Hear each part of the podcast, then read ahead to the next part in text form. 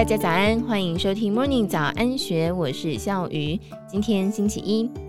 根据《华尔街日报》引述知情人士的说法报道，由于在美国亚利桑那州能够招募的人才不足，台积电不仅从台湾派工程师到凤凰城新厂，并且寄出了双倍薪水外加福利。人力不足是凤凰城新厂的一大挑战。由于在美国找到的理工科毕业生不够多，台积电必须投入更多的资源在招募人才，并且把美国新人送回台湾训练一年到一年半。而报道当中也提到，台积电尽可能将设备从台湾直送凤凰城，从无尘室设备到其他的制造设备都有，因为美国本地供应商的价格比较高，或是根本就买不到。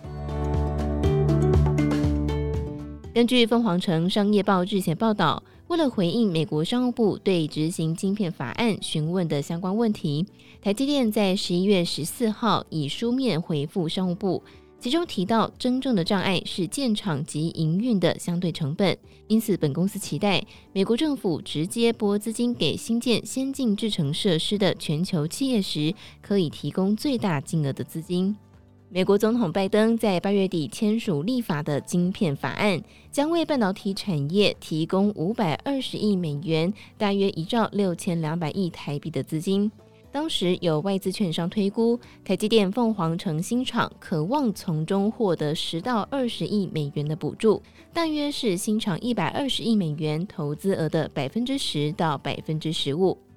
而台积电在书面回复当中表示，凤凰城的许多建筑成本以及专案变数，意味着在台湾盖同样先进之城晶圆厂的资本要少很多。台积电也提到，建厂至今遇到的问题包括了材料及运费上升，联邦政府的法规要求扩大了专案范围以及成本，本地劳工及生产力差异成本，还有计划风险成本及费用。额外土地准备及新基础设施的支出，以及建设厂房及水电的地方税，还有州税。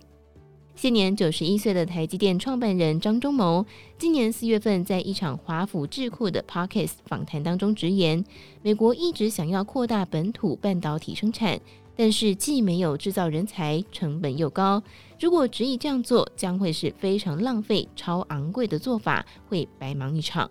他指出，台积电在奥勒冈州成立二十五年的八寸晶圆厂，就有二十五年的数据足以证明，美国想要扩大国产半导体生产不切实际。因为制造同样的产品，美国的成本比在台湾生产高出百分之五十。其次，台积电在给商务部的回复当中指出，正在跟四十家供应商合作，这些供应商正先后在晶圆二十一厂附近设立据点。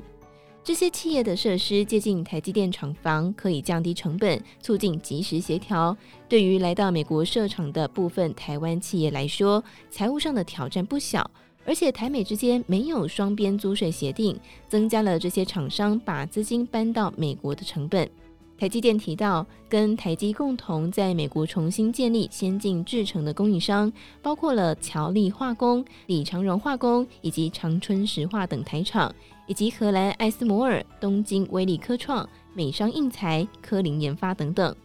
他们对台积电的成功至关重要，应该是被美方好好考量的资金补助对象。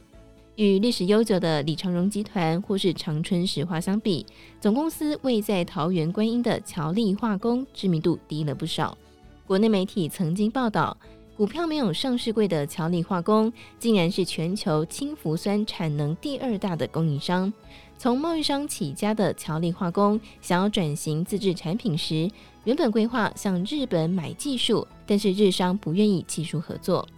乔力化工就干脆自己研发。从牙膏用的氟化物开始做到药品级，最后做到了最顶尖的半导体级的氢氟酸。有业者透露，氟化物的原料是萤石，全世界中国蕴藏量最大，但是中国只能够做出工业级的氢氟酸，台湾却能够做到半导体级。